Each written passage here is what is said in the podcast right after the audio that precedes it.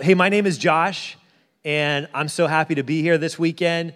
Uh, my wife and I are in Detroit, Michigan, starting a brand new church. It's called Cross and Anchor Church. And uh, we've just been on the ground in Detroit for a few months. We're building our team, uh, we're doing all of the, the things that you do to get a church ready to go. And uh, we're just at the very beginning stages. We just had our first vision night for the city just last week or a week and a half ago. Uh, we've got another one coming up in July. We're thrilled to be there. Uh, Detroit, I don't know what you know about Detroit, but I want to say that probably what you know about Detroit is not the whole story. Um, Detroit is really on the rise. Uh, it's, it's like on the come up. It's totally changing. It's being revitalized. It's growing. It's not the city it was five years ago. It's not the city it was 10 years ago. Uh, it's really, really changing. And we're just so thrilled to be there at this point in Detroit's history because I believe it's going to be so much better in the future. I just believe Detroit's best days are ahead of it. And um, we believe that's true, not just in the city, but spiritually speaking as well. Because about eight out of every 10 people in Detroit don't have a relationship with Jesus. And uh, that's a sobering statistic. And we're not okay with that. And we believe that God wants to do something about that in the city. And He is doing something about it, but we want to join Him in that process. So, Cross and Anchor is going to be launching in early 2019, Lord willing. And if you know anybody in the Detroit area who's looking for a church, we'd love it if you'd let them know. Uh, I even brought some information out in the lobby if you want to get some more info on the church. It's this little booklet. It looks like this. And you can find us on social media Instagram, Twitter, Facebook, Cross and Anchor Church. And um, please pray for us if you think about it. If you brought a Bible, you can turn to the book of Galatians, chapter 5. Book of Galatians, chapter 5. That's where we're going to start this morning. And uh, I believe that God has something He wants to speak to us this morning. How many came to church with an expectation to hear from God? Okay, well, we can work with that. The other half of you, God can still speak anyway. So, what we believe here at Harvest is that God has spoken to us through His Word, and He speaks to us through His Word. And so we want to hear what He has to say. Uh, we don't want somebody's opinion, we don't want someone's thoughts, we don't want what culture has to say. We want to hear what God has to say. And so every weekend we open this book. I am here this weekend because Pastor Johnny is on sabbatical with his wife and his family. So please be praying for them that they would enjoy that time away, they'd be refreshed and encouraged. How many know you guys have a fantastic lead pastor and his wife? I think you just need to be thank, thanking the Lord for them. Yeah, you can clap for that. And if this is your first weekend, I'm sorry. Um, come back when Johnny's preaching, and you'll realize why this church is growing. And uh, no, God is really using him. And how about this worship team? Like, they are like from another world. Where do you find these people? Um, we need to find some of these people in Detroit, but you guys got something special happening here. I think you need to praise the Lord for that. We're a part of the Vertical Church Network, uh, the Harvest family of churches. You can tell because I'm bald. Um, that's the prerequisite. If you have hair and you're good looking, you might get in, but it's actually not going to help you. You got to be bald, and then you can for sure plant a vertical church. Um, God can just, He doesn't have as much to get through to speak to you, you know, like just right into the brain. So, oh, yeah, we're going to talk about the Bible and stuff. Um, no, just kidding. Galatians chapter 5. Let's just pray. God, thank you for your word this morning. Thank you that you're faithful even when we're faithless. That you always come through, that you're never late you're always on time, and you have a word for us this morning. Lord, I just pray that you would speak to us. I pray that you would speak to us in a powerful way. I pray our hearts would be open to receive from you and that you would change us as we not just hear your word, but leave and then do your word. God, we love you and we thank you for the opportunity to be here this morning. We pray this in Jesus' name. Amen.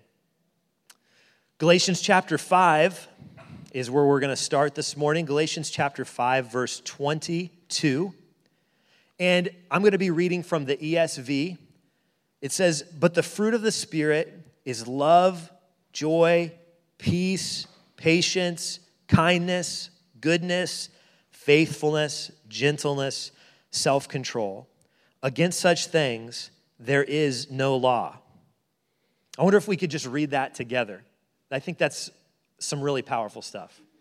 It says, But the fruit of the Spirit is love, joy, peace, patience, kindness, goodness, faithfulness, gentleness, self control. Against such things, there is no law.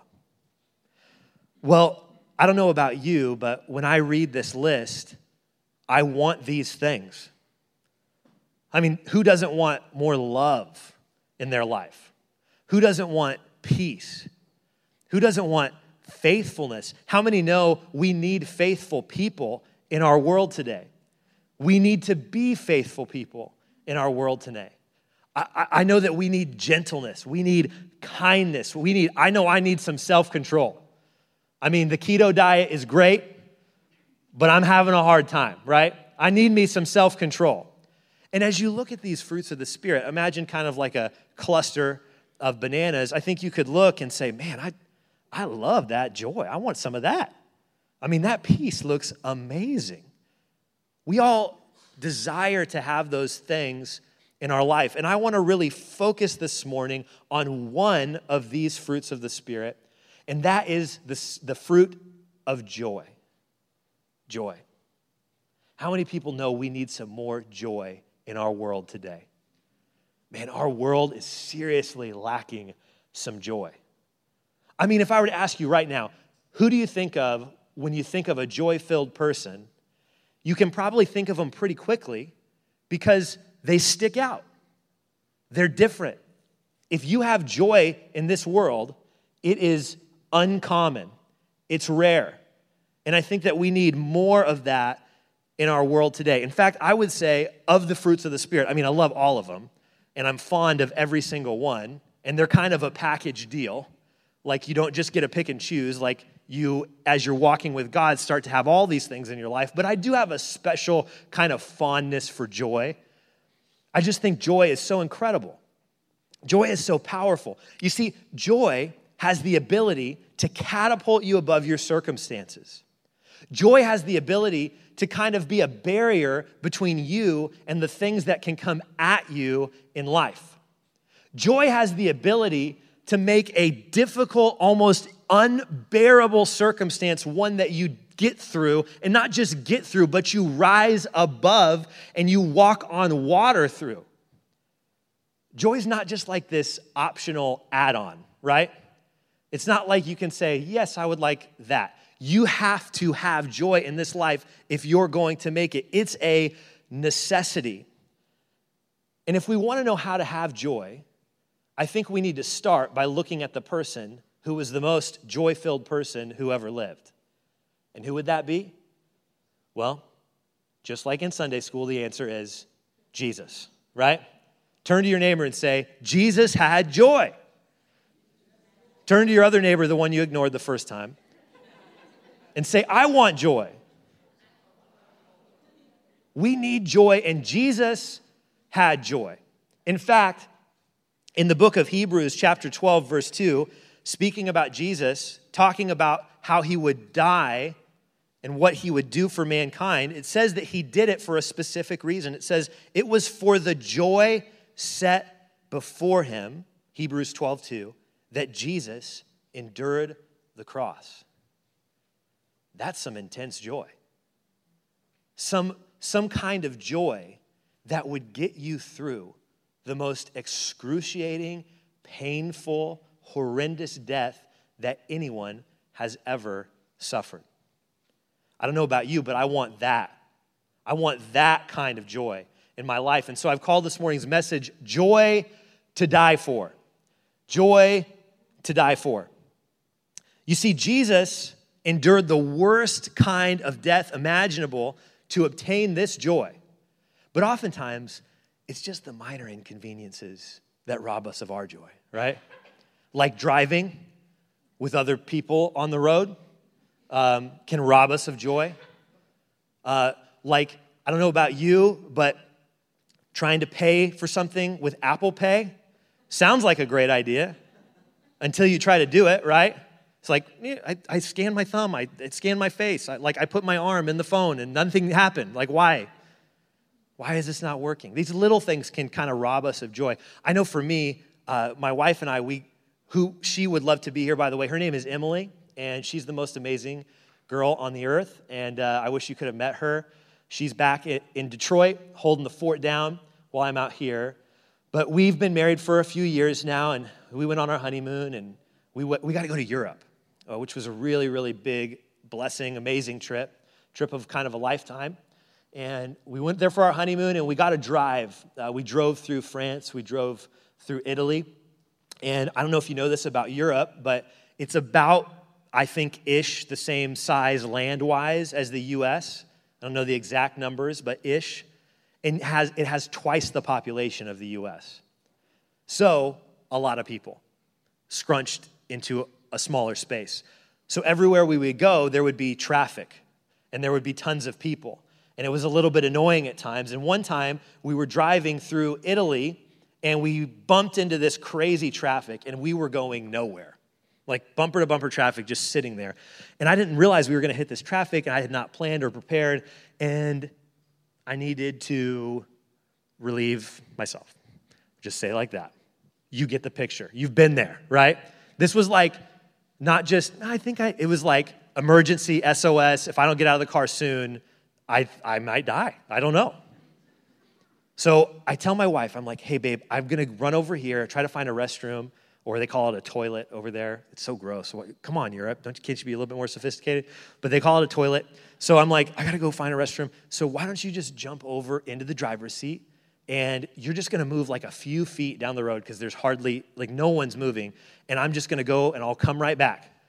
And my wife looks at me and she's like, like uh, kind of freaking out because she hasn't driven the car not both of our cell phones have international data and she's probably like, kind of like worried like what's going to happen but i've got to go right i'm like sorry babe so i jump out of the car i thought i had put it in park um, it was in drive, so it started moving forward. She jumps into the driver's seat. She slams the brakes. She misses the car in front of us. We don't hit it, but she gives me this look. I haven't been married for long at this time, but I know that this is not the kind of look that I want to be receiving. How many husbands know what I'm talking about? Yeah? It's, uh, as my friend says, it's the Wi Fi, you know, the Wi Fi. Like, this is not good. So I jump out of the car. I get back, I'm coming back to the car now. It took a lot longer than I thought. I couldn't find a place to go to the restroom. And so I'm running back as fast as I can, like, because it's been a while. And so I'm like, she's probably out of traffic. I don't know where she went. I'm trying to get back to her. I'm running down the side of the street as fast as I can. And I am like booking it. All the traffic is coming this way. I'm running, running, and then I just bite it. I slid. Emphasis on slide down the asphalt. But what do you do, right? You're a man.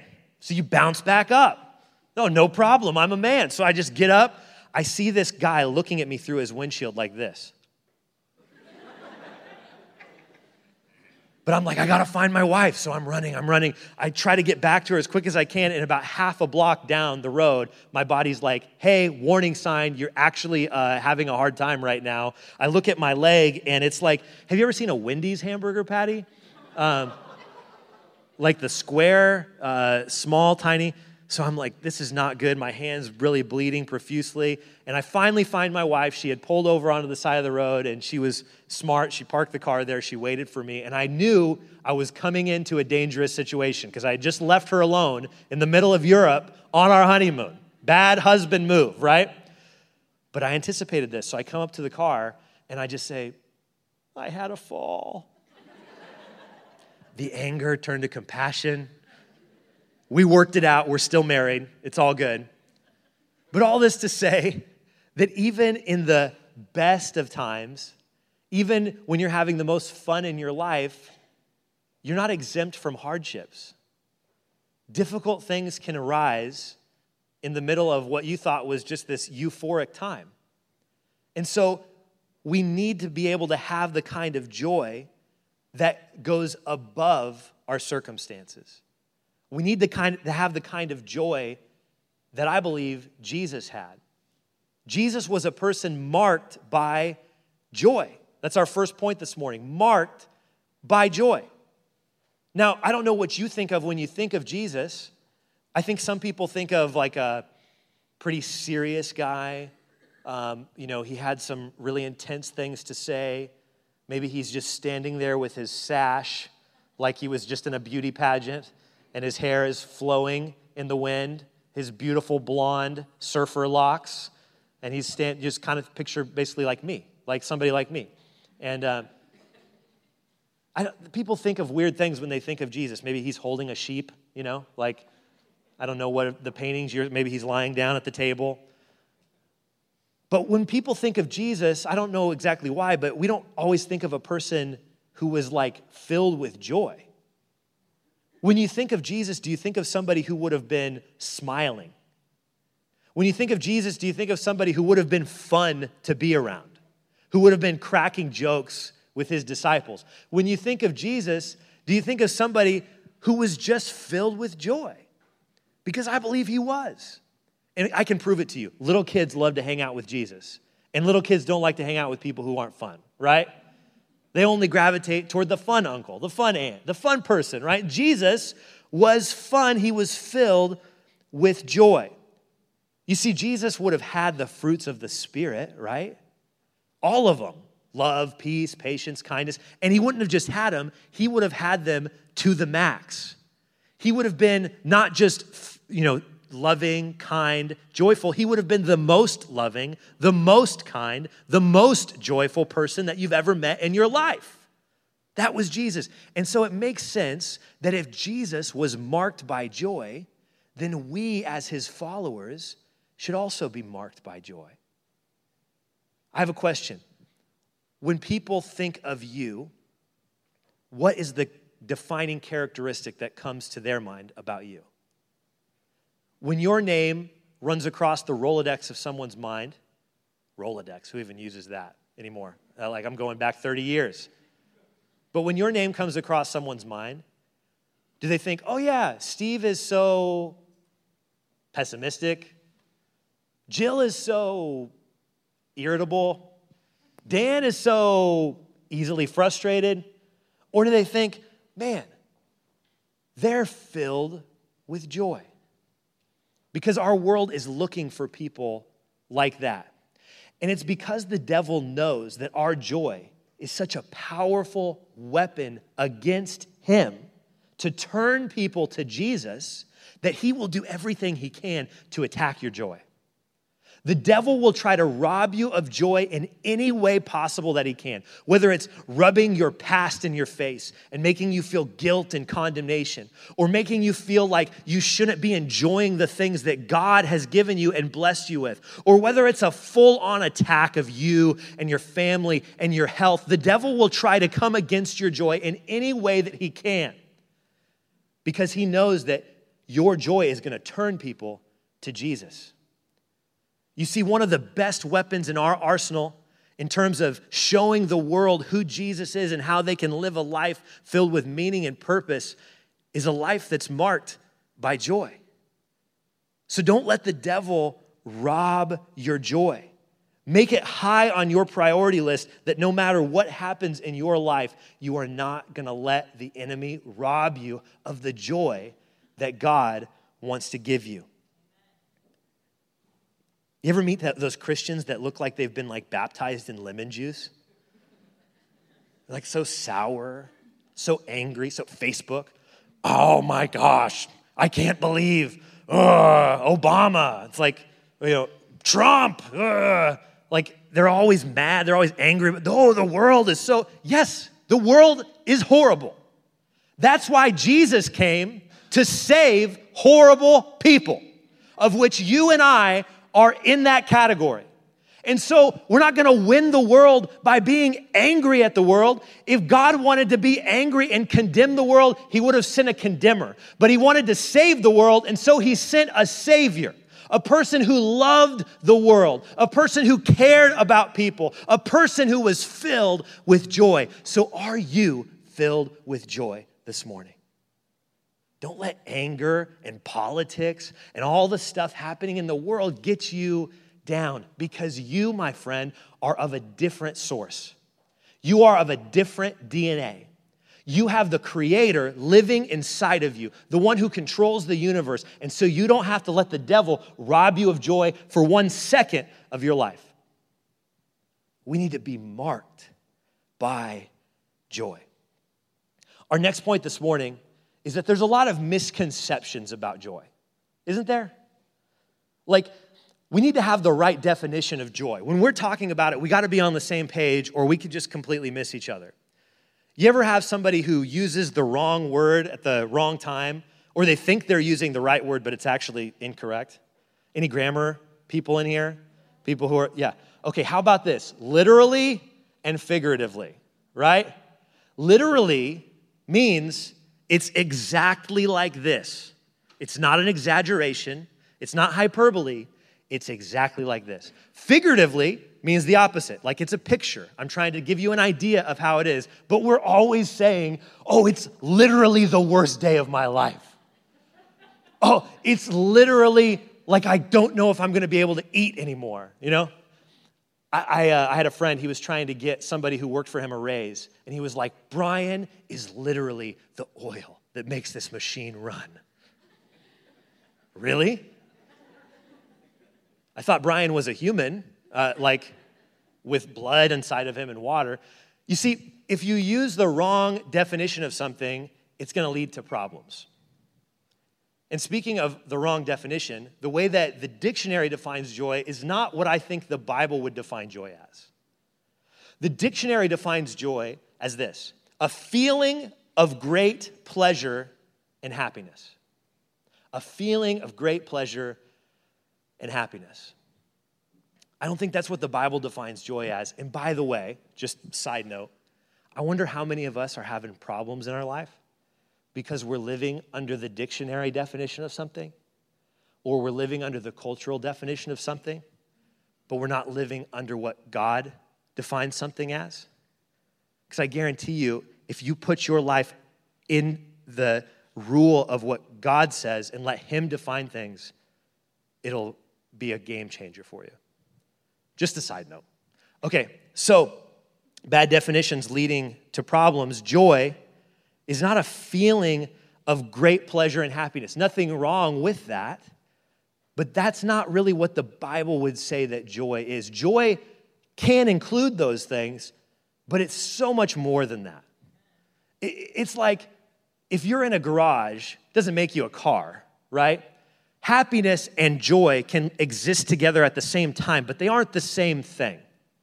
You see, joy is not a feeling of great pleasure and happiness. In fact, joy isn't necessarily a feeling at all. I don't know about you, but for me, my feelings are like up, down, in flux, over here, over there, high one minute, low the next. My feelings are pretty unreliable. But the Bible tells me that I'm supposed to have joy.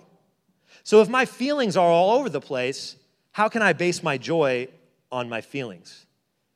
You see, joy is more than that. And joy is not happiness. Happiness is great. Happiness can come from great relationships. Happiness can come from enjoying the blessings that God's given you. Happiness can come in lots of different forms, but happiness can also come from bad things. Me getting uh, you know, or not me, but somebody getting a, a divorce from their spouse might make them feel happy in the moment. But that's not where joy is based. Me choosing to sin or do something that God says not to do, it might make me feel happy, but that's not joy. So, joy and happiness aren't the same thing either. And another misconception about joy, maybe the most common one, is that joy is based on your circumstances. If you're doing good, if life is going good, then everything is good. But if life is going bad and things are on the down and out, then I'm not good. But Jesus wasn't like that. Isaiah 53 3, talking about Jesus, it said that he was a man of sorrow and acquainted with grief. So, how can you be somebody who is a man of sorrow and acquainted with grief, and yet at the same time be so filled with joy.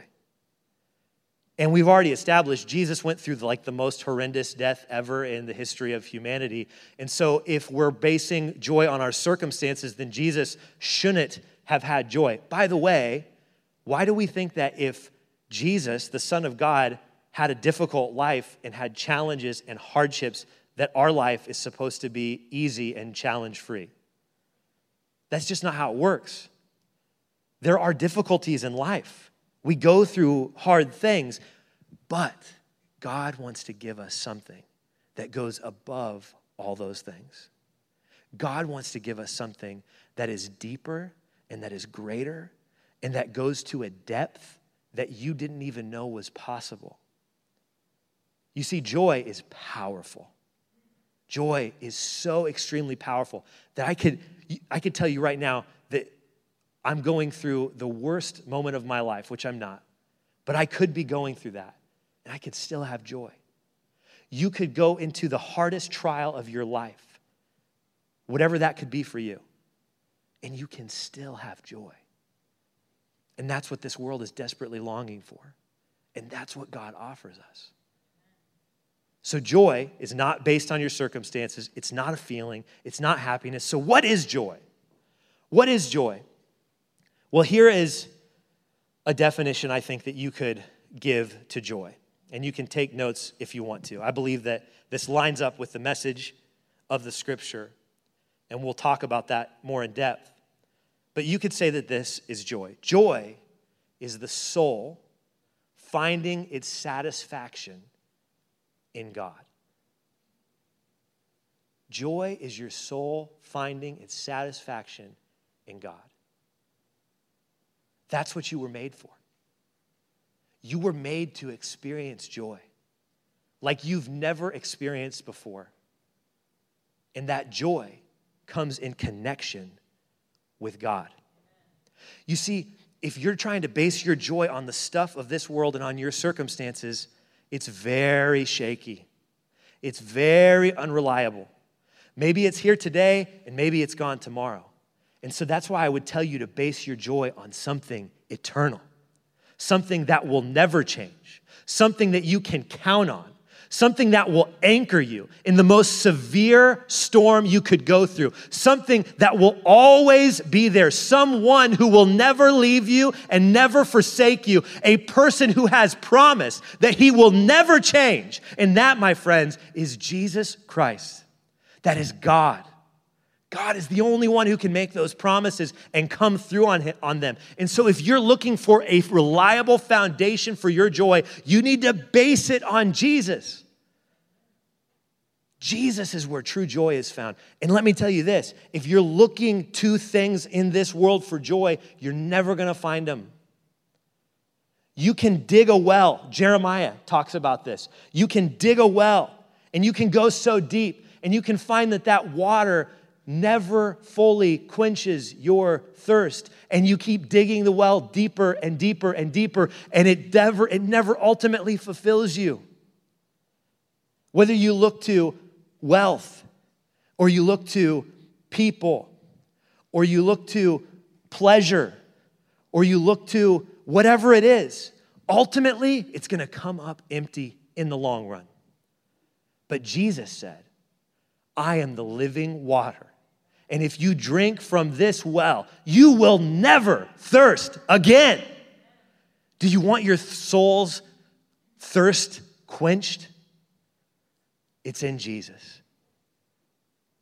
Jesus. Now, I know that might sound like, oh, well, that's great. You know, awesome. Like, well, how do I get that? How do I know this joy that can never go away? Well, it comes in a relationship with God. It comes when we ultimately give our lives to Him, when we experience what the Bible calls salvation, when we turn to Jesus and say, I'm done looking to the things of this world to satisfy me, and I'm turning around and I'm now living my life for you. That's where it starts. But we still go through hard times, right? Even when we make that decision, even when we make that pivot in that turn and give our lives to Jesus, we're still going through difficult times. We're still going through challenges. And even as after we've made that decision, we sometimes find it hard to have joy. So, how do we have joy if we've already given our lives to Jesus and we're finding that it's hard to keep that joy? Well, Romans 8:28 I think is really the answer. You know this verse, it's not like probably to blow your mind. But the problem isn't us knowing it, the problem is us believing it. It says, Romans 8 28, that in all things, God works together for the good of those who love him and are the called according to his purpose. So you could add this onto our definition of joy. We start with the soul finding its satisfaction in God, and then you could say, and it's believing that God is in control and I know like that's something you've heard a million times. You're like, I came to church this morning to hear God is in control. Yes, you came to church this morning to hear that God is in control because you need to know it. You need to believe it. Because when circumstances are shaky, we start to doubt. Just like Peter walking on water, we see the waves and we say, I think I'm gonna sink. We get our eyes off Jesus. You need to know that God is in control. But honestly, knowing that God's in control by itself isn't enough to have joy. Because if God's in control, but he's out to get me, well, then that just makes me fretful. I'm just worried. I'm anxious because God is sovereign, this big, omnipotent, all powerful being. He's in control, but does he really have my best interest at heart? Well, that's why we continue on with Romans 8 28, that he works all things together for our good. God is thinking in every situation, in every circumstance, in every trial, in every difficulty, I'm going to work this for their good. So you can have joy when things get tough because you know a God who never changes. You can, you can choose joy before you know the outcome because you know the one who controls the outcome. You know the one who has promised and who is faithful that he will never change and that he will come through on everything he said, that he's going to work it all for your good. One day, my friends, we're going to stand before God and we're going to maybe look back on our life, and guess what? Not one of us is going to say, hmm, I don't know what you were doing there. I don't think that was good. I think you could have done that a little bit differently. No, no, no. All of us are going to stand before God and we're going to behold his glory and we're going to know his infinite wisdom and we're going to say, Wow, God, you couldn't have done it any better.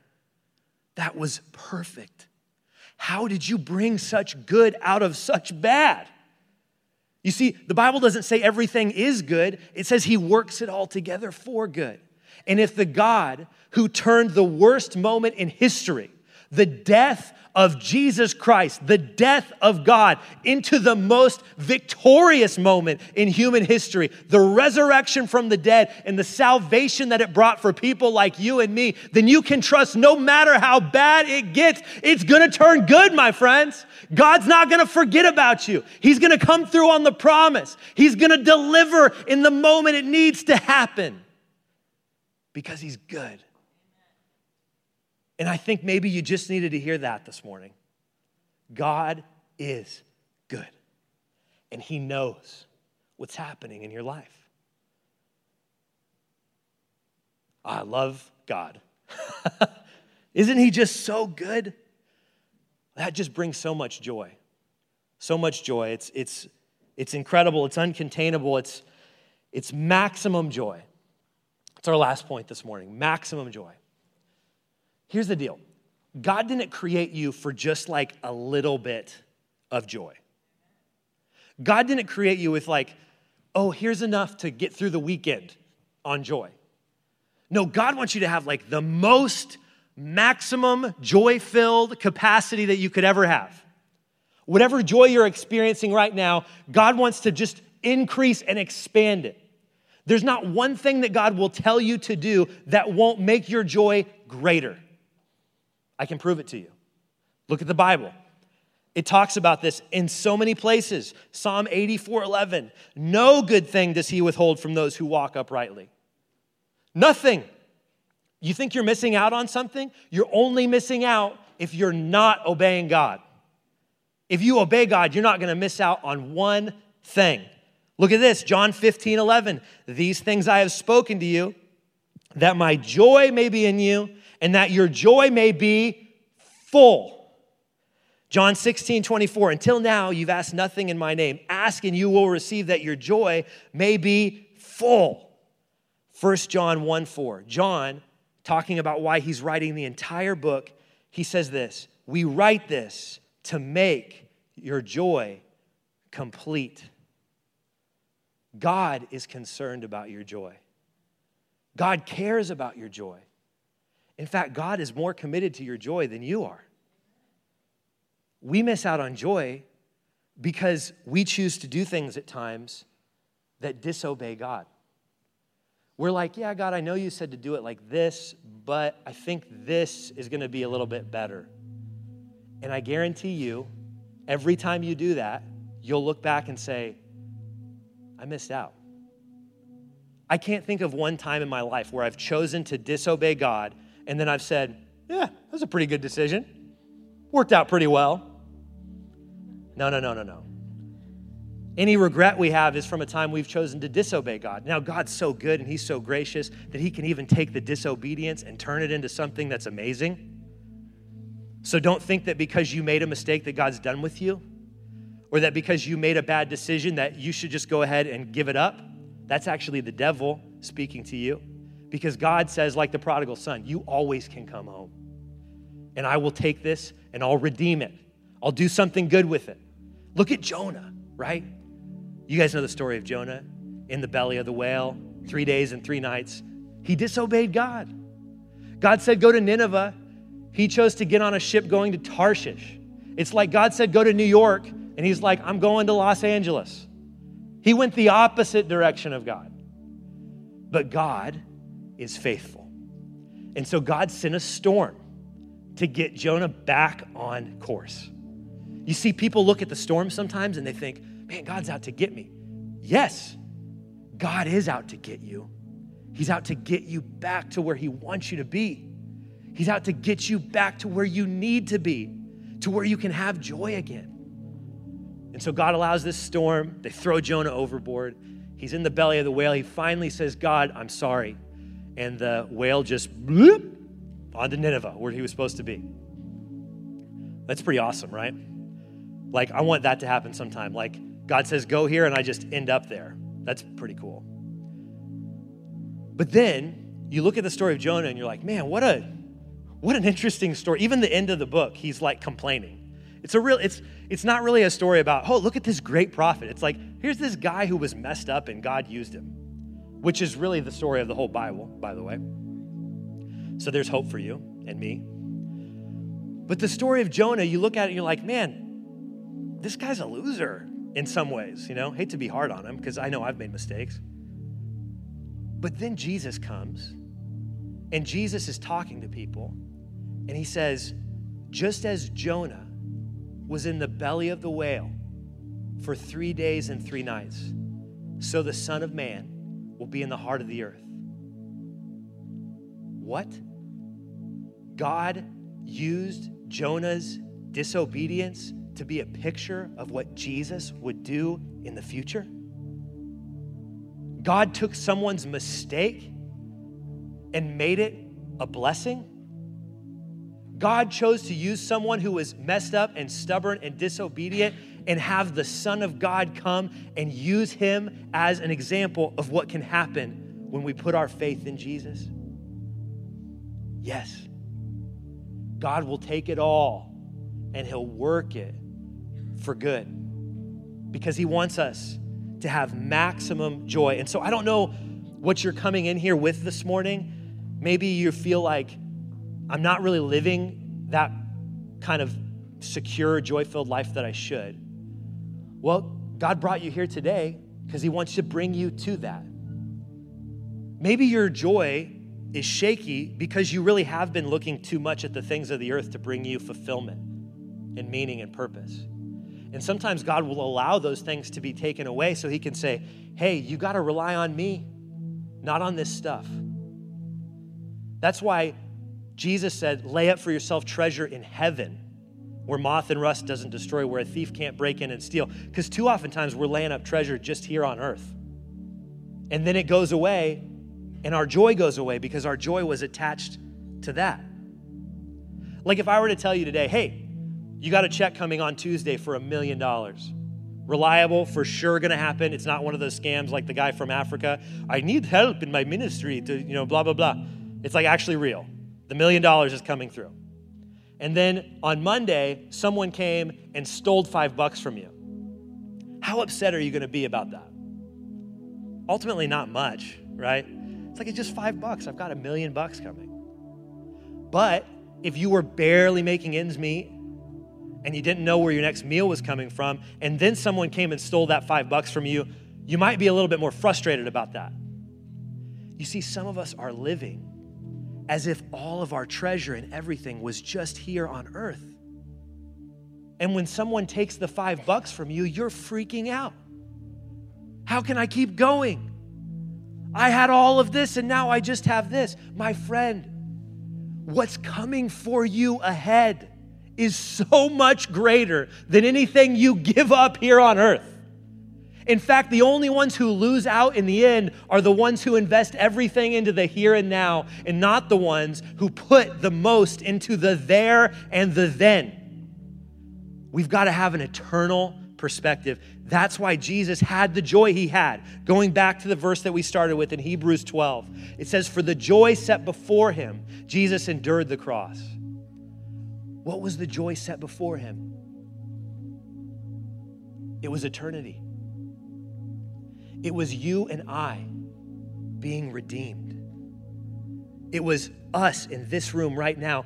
Jesus had this moment pictured when we would put our faith in Him and be given new life and would dwell with Him for eternity. The joy that Jesus had in mind was something that would last forever. And so I tell you this morning, it's not that your capacity for joy is too big, maybe it's too small. You're only thinking about the here and now. You've got to think about what's up ahead. I think it was Jim Elliot who said, He is no fool who gives what he cannot keep to gain what he cannot lose. If your joy is stored in heaven in eternity, it's secure. No one can take it, no one can steal it, and that's the key to having the most joy possible. Lastly, I just want to say this Psalm 16 11. It says, At your right hand are pleasures forevermore. In your presence is fullness of joy. Where is the most joy found possible? In the presence of God. You see, what makes heaven great is not that it's going to be perfect, that it's going to be some utopia where there's no more sickness and no more disease and no more death. What makes heaven great is not just the fact that we're going to be reunited with loved ones who love Jesus as well. All those things are fantastic. But what makes heaven heaven is that Jesus is there. He's the treasure, He's the reward. It's in His presence that there's fullness of joy. So God's not holding out on you. He's not trying to hold anything back from you. He wants to give you the most joy possible. And He knows that that joy is found in Jesus. And so He says, Here, Come to me, drink, and let your thirst be quenched. Eat, and let your soul be filled. I'll satisfy the deepest desires of your heart. And so many of you this morning, you've already come to that place where you've given your life to Jesus. And that's amazing. That's the beginning, that's salvation, that's new life. And I am so thankful that many of you have made that decision, and you've given your heart to God, and you know you're going to be with Him forever, and you just kind of needed a tweak and a reminder that joy is found in Jesus and not on your circumstances, and that you can trust Him, that He's in control, that He's good. And maybe there's some of you here this morning who have never trusted in Jesus. I, I don't know your story. I don't know where you came from. I don't know what brought you to church this morning. I'm not going to assume that just because you're in church that you're a Christian. That's the worst assumption we can make. In fact, the devil loves that. He loves people just coming to church, coming to church, coming to church, thinking that they're good with God when they've never given their life to Him and had their eyes open to what it means to walk with Him. I grew up in church. I'm a Midwest boy, born and raised, Kansas. Grew up going to church every weekend. My mom was involved in church. My mom worked at the church. I went to a Christian school. How many know that going to a Christian school doesn't do anything for your salvation? I experienced that. But I did all those things. And if any of those things could have saved me, they, they would have. But I didn't know God. I was a rebellious kid. I got in trouble all the time. I almost got expelled from school. I know it's hard to picture, but I was a pretty much a jerk. I was just a jerk. And then God came to my life. I, I went to another church service at a different church, and it wasn't like my church was bad, but for whatever reason, this weekend, my eyes were opened to the fact that God loved me, that God wanted a relationship with me, that Jesus died for me. And I remember the pastor saying, Jesus has a radical love for you. And it was like I had never heard it before. I don't know if you had moments like that. Like maybe you've heard something a lot, but you hear it one time and then you really hear it. And God changed my life. I remember just believing that truth, surrendering my life to Him. And then I went to that school that I had been such a jerk at. And the next year, I started a Bible study. People were like, Who is this kid? And my life just radically changed because that's what God does. He comes in and changes your life. And so I'm not asking, Are you religious? I'm not asking, Do you come to church? I'm not asking, Do you own a Bible? I'm not even asking, Do you read it consistently? I'm asking you, Do you know Jesus? Has He transformed your life? Have you been saved? Have you been set free? Has there been a transformation that you can point to? I know for me, like, if I were to tell you this morning, hey, if I walked in here, I'm like, hey, I just got hit by a Mack truck, you'd be like, hmm, curious. Uh, I don't see any holes in your clothing. Your bones seem to be intact. Uh, there's no real evidence that you've been hit by something of that magnitude. Yet there's people who say, I'm a Christian, I've given my life to God, but where's the noticeable impact? Like, if you've given your life to God, if the Holy Spirit dwells inside of you, you would think that someone who has God on the inside would be somebody who's radically different than other people, right? I'm telling you that Jesus Christ lives inside of me, and yet my life is no different than yours. No, no, no, no, no. When God comes in, He changes everything. And you don't have to clean up to come to Him, He's come to you. He said, I know you're messed up. I know you're broken. I know you're a sinner. And that's why I came is to save you and to set you free. And I don't know if that's anyone in this room this morning. And maybe you're like, yeah, I've heard that story a million times. Well, hey, isn't it worth it if there's just one this morning who doesn't know that truth and could give their life to Christ and have their eternity changed? I believe it is. God, we thank you that you are in this place right now. We thank you that where the Spirit of the Lord is, there is freedom. And Lord, I just want to pray for my friends this morning here at Harvest Winston. I'm so thankful for this church planting network that we're a part of. I'm so thankful for what you're doing in North Carolina. I'm so thankful for every person here and for the people that you've impacted through this ministry. And I believe there's even greater things to come. Help us to believe that this morning.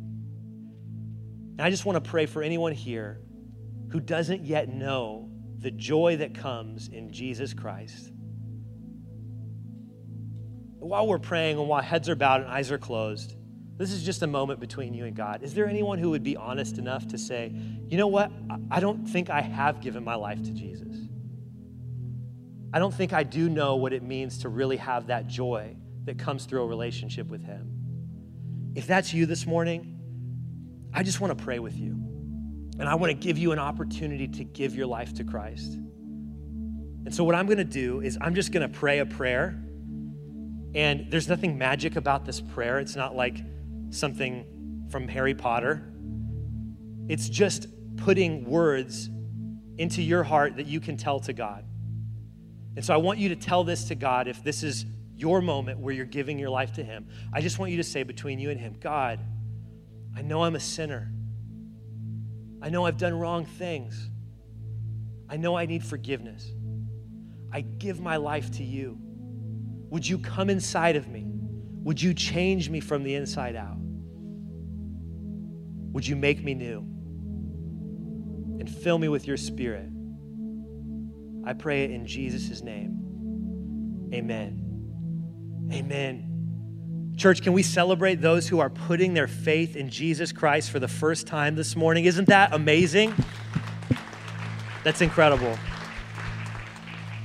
Hey, if that was you and you prayed that prayer, what I want you to do is before you leave today, this is so important.